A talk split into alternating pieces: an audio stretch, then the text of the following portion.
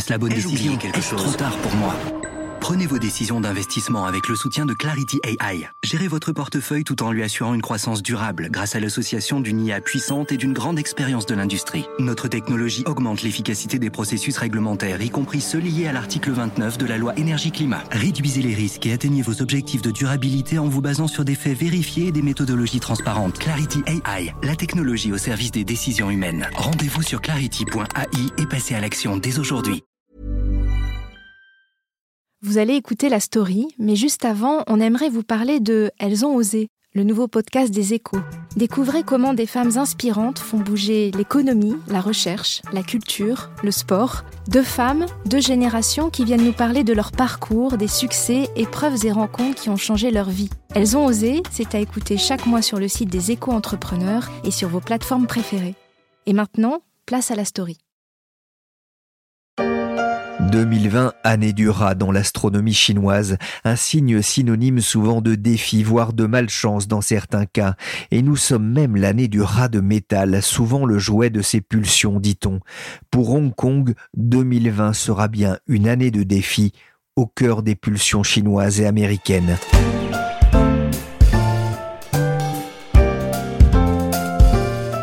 Je suis Pierrick Fay, vous écoutez La Story, le podcast d'actualité des Échos, et on va s'interroger sur l'avenir de Hong Kong, un pays pour deux systèmes.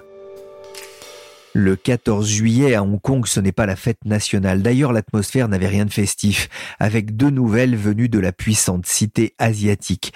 D'abord, la recrudescence de nouveaux cas de coronavirus, des cas apparus pour la plupart au sein de la population locale et non parmi les voyageurs revenant de l'étranger.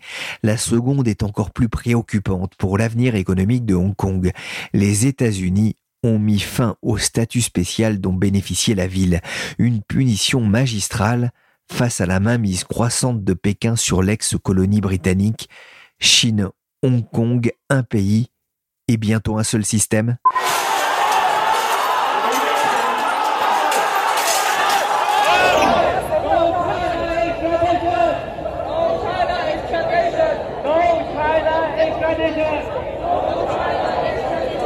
Ce neuf juin deux mille dix-neuf, ils sont un million à défiler dans les rues de Hong Kong pour s'opposer à un projet de loi autorisant des extraditions vers la Chine continentale. « No China extradition », crie la foule. Les Hongkongais, jeunes et vieux, étudiants ou employés sont descendus dans la rue. L'opposition a été virulente, parfois violente, mais s'est aussi manifestée lors des élections locales en novembre dernier. Mais malgré la victoire du camp pro-démocratique, une chape de plomb est en train de s'abattre sur la ville de sept virgule cinq millions d'habitants. Pékin reprend en main Hong Kong et adresse un gigantesque pied de nez à l'ancien occupant britannique. Au risque de mettre à mal toute l'économie locale, il y a quelques mois, j'avais interrogé dans La Story le correspondant des Échos à Pékin, Frédéric Schaeffer. Il venait de passer quelques jours à Hong Kong pour prendre la température du mouvement de contestation. Mercredi, j'ai repris mon téléphone pour l'appeler et essayer de démêler la situation dans l'ancienne colonie britannique rétrocédée à la Chine en juillet dix-neuf cent quatre-vingt-dix-sept. Bonjour Frédéric Schaeffer. Bonjour Pierrick. Depuis plus d'un an, la population manifeste contre les ambitions chinoises à Hong Kong. À l'origine, il y avait ce projet de loi d'extradition dont on a déjà parlé dans La Story. Aujourd'hui, l'inquiétude porte sur le vote d'une loi sur la sécurité nationale de Hong Kong, une loi votée non pas par le Conseil législatif de Hong Kong, mais par la Chine elle-même. Ça veut dire que Pékin est passé en force ? Oui, clairement, Pékin est passé en force en contournant les prérogatives du Parlement de Hong Kong. En fait, le gouvernement chinois a pris tout le monde par surprise avec euh, cette loi sur la sécurité nationale, même si on pouvait se douter que Pékin n'en resterait pas là après les manifestations euh, monstres de l'an dernier. Finalement, c'est à la veille de la session annuelle du Parlement chinois qui s'est tenue fin mai à Pékin que le pouvoir chinois a annoncé le, le principe de cette loi. Et le texte, il a été adopté sans sourciller par les, les députés à Pékin, mais sans passer par le Lèche-Co, qui est l'Assemblée de Hong Kong, et sans qu'il y ait eu aucune consultation, des politiques de Hong Kong, ni même des juges. Et en fait, le matin même où euh, la loi a été votée à Pékin, Carrie Lam, qui est la chef de l'exécutif de Hong Kong, disait depuis Hong Kong ne pas avoir eu le texte. Et en fait, le texte a été découvert par les Hongkongais le soir à vingt-trois heures lors de sa publication au journal officiel de la ville pour une entrée en vigueur immédiate. Et la date n'avait pas été choisie au hasard puisque c'était à la veille du premier juillet. Le premier juillet, on fêtait les vingt-trois ans de la rétrocession de Hong Kong à la Chine. Et c'est une date où il y a traditionnellement des manifestations et des marches dans les rues de Hong Kong. Ouais, c'est souvent symbolique, hein, comme souvent avec euh, la Chine. Mais que dit cette loi ? Alors, c'est un texte qui vise à réprimer quatre types de crimes. La subversion, la sécession, le terrorisme et la collusion avec les forces étrangères. Ce sont des faits qui sont passibles de la prison à perpétuité. Les termes sont volontairement très flous et donc laissent la porte ouverte à des interprétations très larges. Par exemple, ce qui peut être considéré comme un acte de terrorisme, c'est la destruction de véhicules. Autre exemple, ce qui peut être considéré comme de la collusion avec des forces étrangères, c'est par exemple l'application de sanctions ou de blocus contre la Chine. Et ça, c'est pas innocent parce que c'est un vrai risque pour les entreprises étrangères qui sont à Hong Kong, dans l'hypothèse où elles devraient appliquer des sanctions, par exemple, imposées par les États-Unis. Il y a un vrai risque qu'elles puissent se retrouver coincées entre les deux. Un autre élément important de la loi, c'est qu'elle permet pour la première fois à des agences de sécurité chinoises de s'implanter à Hong Kong et d'extrader des suspects vers la Chine continentale. Enfin, il y a un point également qui est à retenir, c'est que cette loi peut s'appliquer à des non-résidents de Hong Kong, à des étrangers de passage dans la ville. Et c'est pourquoi on a vu plusieurs pays, comme l'Australie, mettre en garde leurs ressortissants à Hong Kong. Regain de violence ce samedi à Hong Kong. Cela faisait dix jours que les manifestations se déroulaient plutôt pacifiquement, mais ce samedi, des heurts ont éclaté à l'issue d'un défilé organisé dans la partie continentale de Hong Kong. C'est la solution aussi trouvée par Pékin pour mettre fin aux manifestations qui s'éternisent dans, dans la ville. Oui, alors mater les manifestants, c'est clairement l'objectif. Même si le gouvernement chinois avait repoussé sine die le projet d'extradition et avait évité l'intervention militaire l'année dernière, on pouvait craindre que Pékin n'en reste pas là. Pour Pékin, il n'est pas question que Hong Kong devienne une place de contestation. Et s'il y a eu au cours des dernières décennies euh, plusieurs vagues de manifestations à Hong Kong, le mouvement de l'an passé avait pris quand même beaucoup d'ampleur, avec euh, parfois des manifestations monstres qui avaient euh, tourné en affrontement. Il faut quand même se souvenir que l'an dernier, par exemple, la manifestation du seize juin avait rassemblé deux millions de personnes, soit près du tiers de la population euh, totale euh, de Hong Kong. Alors après, la question, c'est est-ce que Pékin va réussir à mater euh, ces manifestants ? C'est pas sûr. Euh, beaucoup de Hongkongais paraissent déterminés à se battre. On l'a vu le premier juillet, le jour même de l'entrée en vigueur de la nouvelle loi, plusieurs milliers de Hongkongais étaient malgré tout descendus dans les rues pour manifester. Est-ce que ces mesures sont déjà appliquées aujourd'hui ? Oui, la loi sur la sécurité nationale est appliquée et elle est même appliquée avec force. Les exemples ne manquent pas qui montrent à quel point cette loi instaure un, un véritable climat de peur sur la ville. On en a parlé le premier juillet, donc il y avait quand même des milliers de manifestants dans les rues et par exemple, il y a eu près de quatre cents arrestations.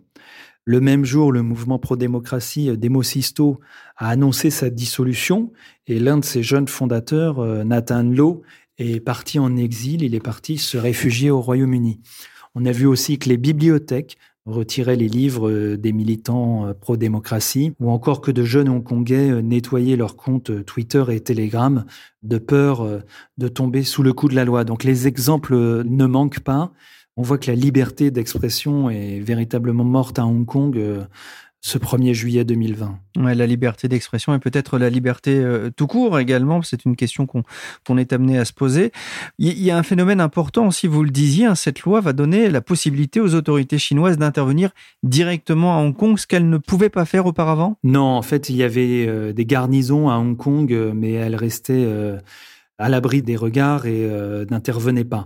Et en fait, là, c'est vrai que une semaine après l'entrée en vigueur de la loi, la Chine a inauguré son bureau de défense de la sécurité nationale à Hong Kong, qui permettra pour la première fois à ces agents du renseignement d'opérer ouvertement sur le territoire. Cette ouverture, cette inauguration euh, s'est faite euh, en grande pompe et assez symbolique euh, du contrôle croissant que Pékin entend exercer sur euh, le centre financier. Et d'ailleurs, l'emplacement de ce bureau est également significatif puisqu'il domine le parc Victoria. Le parc Victoria, c'est le lieu de rassemblement depuis des années des manifestations pro-démocratie. Pourquoi cette reprise en main alors que bah, la contestation semblait quand même avoir diminué un petit peu avec l'épidémie de coronavirus ? Oui, euh, les manifestations euh, avaient euh, franchement diminué depuis le début de l'épidémie, mais cette épidémie euh, pouvait aussi laisser penser à Pékin que c'était le bon moment d'agir. On se souvient qu'en deux mille trois, lors de l'épisode du SRAS, c'était déjà le moment qu'avait choisi Pékin pour tenter de faire passer une loi sur la sécurité nationale à Hong Kong. Et Pékin, à cette époque, avait échoué devant la forte mobilisation des Hongkongais. Mais pourquoi c'est peut-être le bon moment ? Bon, parce qu'il y a cette épidémie qui interdit les rassemblements à Hong Kong. On voit également que cette épidémie ben, occupe beaucoup euh, les puissances étrangères, euh, que l'Europe et les États-Unis regardent ailleurs. Et puis aussi, euh, Pékin a certainement en tête les élections pour les législatives partielles qui doivent avoir lieu à Hong Kong en septembre. La Chine vient d'ailleurs de qualifier les primaires qui ont été organisées par les partis du camp pro-démocratie de graves provocations, ce qui peut donner un avant-goût euh, du climat et de la pression euh, qui va peser sur ces élections.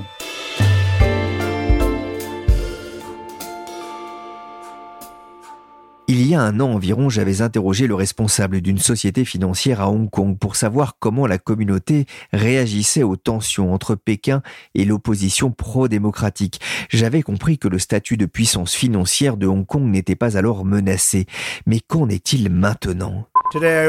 J'ai également signé un décret d'application pour mettre fin au traitement préférentiel par les États-Unis d'Hong Kong.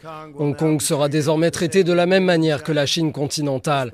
Pas de privilèges, pas de traitement économique spécial et pas d'export de technologies sensibles. Je le disais en préambule, Donald Trump a finalement mis sa menace à exécution. Il a mis fin au régime spécial dont bénéficiait Hong Kong depuis sa rétrocession à la Chine. On l'a entendu dans cette traduction de France vingt-quatre. Frédéric, pourquoi est-ce que c'est une mauvaise nouvelle pour la place financière et économique asiatique ? Bah c'est vrai qu'en révoquant le, le statut commercial préférentiel de Hong Kong, Donald Trump a, a décidé de frapper fort. C'est une décision qui pourrait bouleverser la situation économique du territoire si l'administration américaine décidait effectivement d'appliquer euh, des sanctions, d'imposer de nouveaux droits de douane ou des restrictions euh, au commerce. Mais le président ira-t-il jusqu'à abolir tous les privilèges commerciaux accordés à Hong Kong ? Il faut encore rester euh, prudent à ce stade et la déclaration de, de Donald Trump est encore euh, très récente. Mais avant cela, il faut s'interroger aussi sur les conséquences de la loi de sécurité nationale qu'a décidé d'imposer Pékin. Parce que cette loi change profondément Hong Kong, alors que la, la prospérité de l'île reposait à la fois sur un accès unique au marché chinois et un solide état de droit, eh bien, la nouvelle loi étend massivement le pouvoir du Parti communiste chinois à Hong Kong et torpille l'indépendance du système judiciaire de Hong Kong, qui est l'un des attraits majeurs de la ville pour les investisseurs internationaux. La perspective de l'imposition de droits de douane sur les exportations, de procédures plus compliquées pour les visas ou la fin d'un régime de change fixe entre les dollars de Hong Kong et des États-Unis sont aussi une menace pour le système. Mais Frédéric, cela risque-t-il aussi de provoquer un exode des entreprises de Hong Kong ? Bah, c'est une vraie question, euh, il va falloir voir. Et même avant la décision américaine, Pékin avait pris un, un vrai risque de délitement de la place de Hong Kong, puisque la nouvelle loi de sécurité nationale permet à Pékin d'accentuer fortement la, la pression sur les entreprises. On avait déjà vu avant, par exemple l'été dernier, le départ du patron de Cathay Pacific qui avait été accusé de soutenir les manifestants. Son départ avait été annoncé par la télévision publique chinoise C C T V. Il y a d'autres exemples comme ça. On se souvient du cas de B N P Paribas qui avait dû se séparer d'un employé l'été dernier parce qu'il avait exprimé son soutien au mouvement euh, pro-démocratie. Et plus récemment, on a vu la banque H S B C prise à partie par le pouvoir chinois et qui a dû sortir de sa neutralité politique et apporter son soutien à la loi. Donc à l'heure où Hong Kong se retrouve au cœur du conflit entre Pékin et Washington, cela rajoute un risque supplémentaire et les entreprises internationales présentes dans la ville risquent de devoir choisir leur camp. On voit aussi que la, la loi sur l'autonomie de Hong Kong, qui cette fois a été adoptée par Donald Trump suite au vote du Congrès américain, bah cette loi prévoit des sanctions pour les banques qui soutiennent des personnes accusées de nuire à, à l'autonomie de Hong Kong. Alors quelles seront par exemple les conséquences pour les établissements bancaires qui abritent des comptes des personnes poursuivies? Il y a beaucoup de questions qui se posent actuellement pour les entreprises étrangères présentes à Hong Kong. Il faut savoir que plus de mille trois cents entreprises américaines opèrent à Hong Kong. Mais Donald Trump mise aussi sur une hémorragie des cerveaux dans le territoire pour faire plier la Chine. Leur liberté leur a été retirée. Beaucoup de gens sont partis, a-t-il affirmé. Frédéric, comment la Chine peut-elle réagir à cette sanction américaine ? Alors, euh, la Chine a déjà réagi en dénonçant euh, l'ingérence des États-Unis dans les affaires euh, intérieures de la Chine. C'est un discours euh, classique du pouvoir chinois dès lors que des puissances étrangères euh, s'intéressent à Hong Kong. Et la Chine parle de mesures de représailles euh, sans aller euh, plus en détail. Après, on peut se demander finalement pourquoi on, euh, Pékin a pris la décision d'imposer cette loi à Hong Kong et de se brouiller avec les États-Unis ou avec d'autres puissances étrangères. Bah, Pékin a certainement pensé que le bénéfice en termes de politique intérieure était supérieur au coût de cette loi vis-à-vis de, de l'extérieur. Finalement, Xi Jinping, en agissant à Hong Kong, a agité la fibre nationaliste des Chinois. Et l'idée d'une reprise en main de Hong Kong face aux puissances impérialistes trouve toujours un certain écho en Chine. Et d'ailleurs, la télé chinoise C C T V ne se prive pas de passer des témoignages comme celui de ce contre-manifestant interrogé en août deux mille dix-neuf devant le consulat américain. Les États-Unis et le Royaume-Uni se sont mêlés des affaires de Hong Kong et ont tenté de déstabiliser la Chine. Ils ont peur que notre pays devienne plus fort. Nous nous opposons à eux fermement.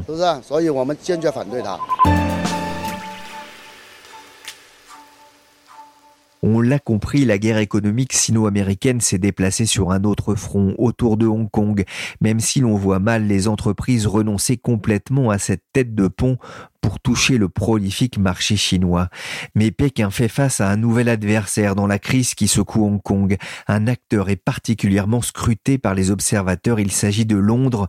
Les Britanniques viennent d'ailleurs d'exclure les Chinois Huawei de leur réseau cinq G. La décision d'exclure euh, l'équipementier Huawei du réseau cinq G britannique est tombée en plein bras de fer entre Pékin et Londres sur l'avenir de Hong Kong, mais elle a aussi d'autres causes, puisque l'équipementier est directement euh, soupçonné d'espionnage pour le compte de, de Pékin. D'où la décision du Premier ministre Boris Johnson, qui est forte hein, et qu'il a annoncée donc il y a quelques jours. Alexandre Counis est correspondant des Échos à Londres. Les opérateurs britanniques seront plus autorisés à acheter euh, de nouveaux matériels auprès de l'équipementier chinois à partir de l'an prochain. Et ils devront progressivement les retirer euh, de leurs infrastructures existantes, cinq G, d'ici à deux mille vingt-sept. Londres euh, s'était à l'origine contenté d'exclure Huawei de ce qu'on appelle les cœurs de réseau cinq G, pour euh, limiter son intervention aux seules antennes, moins stratégiques. Et elle s'était contentée euh, de plafonner sa part de marché à trente-cinq pour cent. Donc c'est un durcissement de la position britannique à l'égard de Huawei. Et elle a un coût à la fois politique et, euh, et financier. Le gouvernement conservateur accepte de retarder le déploiement de la cinq G outre-Manche de deux ou trois ans, ce qui n'est pas rien, d'autant que c'était une de ses euh, principales promesses de, de campagne. Et puis, il consent à provoquer jusqu'à deux milliards de livres de coûts supplémentaires, ce qui n'est pas rien non plus. Mais on comprend que ce n'est pas forcément lié directement à la situation à Hong Kong, mais qu'est-ce que ça nous dit globalement de l'état des relations entre Londres et Pékin ? Alors, ça montre qu'elles sont déplorables, hein, c'est le moins qu'on puisse dire. Elles se sont évidemment beaucoup dégradées avec le dossier hongkongais, mais, mais ce n'est pas tout. Londres a aussi beaucoup reproché euh, à Pékin euh, sa gestion de la pandémie de coronavirus. Et le Royaume-Uni cherche aussi à se protéger, à protéger ses firmes stratégiques de l'appétit des, des entreprises chinoises qui viendraient en profiter pour euh, racheter ses fleurons à vil prix. Donc, ça fait beaucoup de sujets, euh, beaucoup de pommes de discorde entre les deux capitales. On a l'impression jusqu'ici que Londres était resté plutôt sourd aux manifestations euh, venues de Hong Kong. Alors, c'est vrai qu'il n'y avait pas eu euh, de mesures de rétorsion, euh, même si le sujet, on le voyait dans, notamment euh, dans les médias, était suivi de, de près ici à Londres. Mais en appliquant sa loi de sécurité nationale dans l'ex-colonie britannique, au mépris de la déclaration conjointe qu'avait adoptée euh, en dix-neuf cent quatre-vingt-quatre, Londres et Pékin, pour ouvrir la voie à la rétrocession, la Chine a provoqué une sorte de casus belli. Le Royaume-Uni s'est senti totalement floué, trompé, et à juste titre, puisque l'accord prévoyait à l'époque une préservation de l'autonomie de Hong Kong sur le plan législatif comme sur le plan judiciaire, pendant au moins cinquante ans. Et le compte n'y est pas, puisque la rétrocession date de vingt-trois ans. Vous le disiez, Londres se sent trahi. Mais que peut faire le gouvernement britannique, Alexandre ? Alors, pour faire pression sur Pékin, les Britanniques avaient brandi la menace de dérouler le tapis rouge aux trois cent cinquante mille Hongkongais qui ont un, un passeport britannique d'outre-mer. C'est un chiffre, d'ailleurs, qui a doublé depuis le début de la contestation sur place il y a un an. Et aussi aux deux virgule neuf millions, c'est le, le chiffre qui circule, de, de Hongkongais nés avant la rétrocession de quatre-vingt-dix-sept et qui sont donc éligibles à l'obtention d'un, d'un tel passeport. Ils ont mis leur menace à exécution quand Pékin a commencé à appliquer sa loi de sécurité nationale à Hong Kong. Qu'est-ce que ça veut dire concrètement ? Ça veut dire que les Hongkongais qui euh, le, le souhaitent se verront d'abord accorder euh, le droit de séjourner au Royaume-Uni pendant cinq ans pour étudier ou pour travailler, contre six mois actuellement. Et ils pourront ensuite demander le statut de résident. Et après douze mois sous ce statut, ils pourront même déposer une demande de nationalité. Et alors, euh, il n'y aura aucun quota qui leur sera euh, appliqué. C'est quasiment une déclaration de guerre pour Pékin. Oui, évidemment, Pékin a mal réagi. Ils ont parlé, les Chinois, d'ingérence grossière, hein, euh, gross interference, et puis prévenu que Londres devrait assumer toutes les conséquences de son initiative. Le porte-parole du ministère des Affaires étrangères chinois a déclaré que la Chine se réservait le droit d'agir contre le Royaume-Uni, mais sans préciser à ce stade le type de représailles qui pourrait être euh, mis en œuvre. Et le porte-parole de la diplomatie chinoise, Zhao Lijian, a exprimé d'ailleurs son mécontentement. Nous conseillons à la partie britannique d'abandonner sa mentalité de guerre froide, son état d'esprit colonial, de reconnaître et de respecter le fait que Hong Kong a été rendu à la Chine.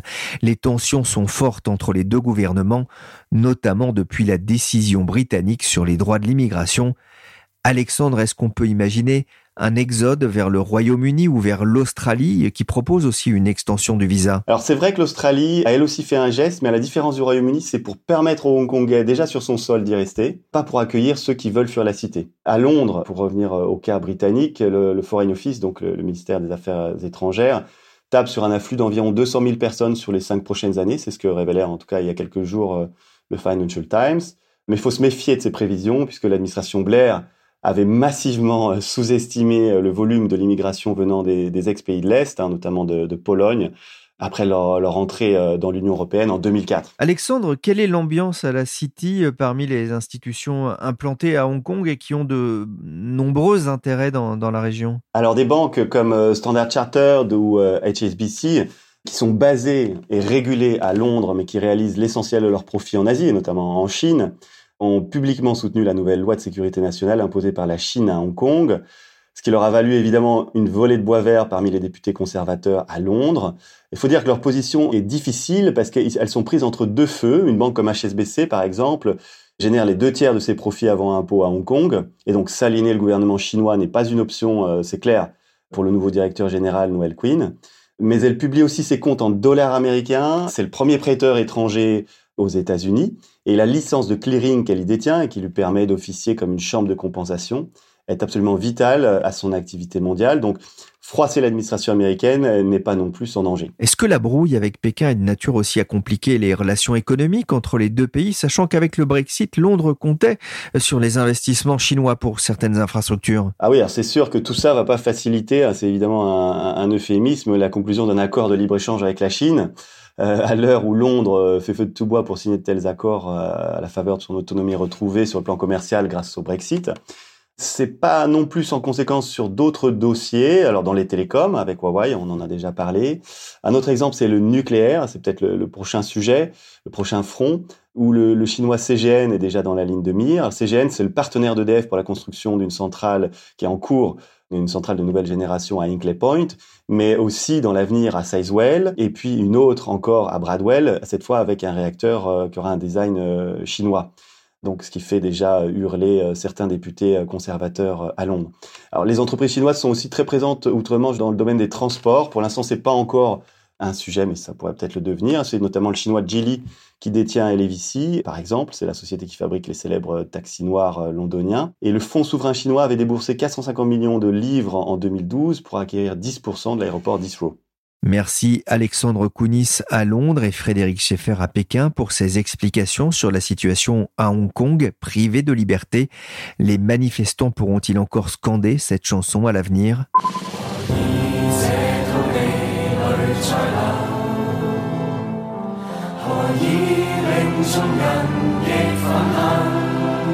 Gloire à Hong Kong, composée par un anonyme et postée sur YouTube en août deux mille dix-neuf. Elle est devenue l'un des hymnes de la contestation. La Story, le podcast d'actualité des Échos, s'est terminé pour aujourd'hui. L'émission a été réalisée par Willy Ganne, chargé de production et d'édition Michèle Warnet.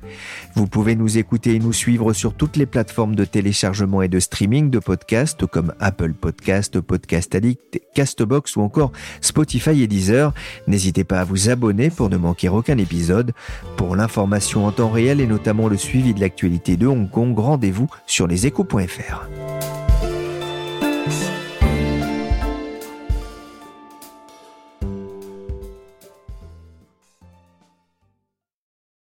Vous avez aimé cet épisode de La Story ?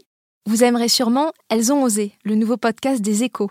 Découvrez comment des femmes inspirantes font bouger l'économie, la recherche, la culture, le sport. Deux femmes, deux générations qui viennent nous parler de leur parcours, des succès, épreuves et rencontres qui ont changé leur vie. Elles ont osé, c'est à écouter chaque mois sur le site des Échos entrepreneurs et sur vos plateformes préférées.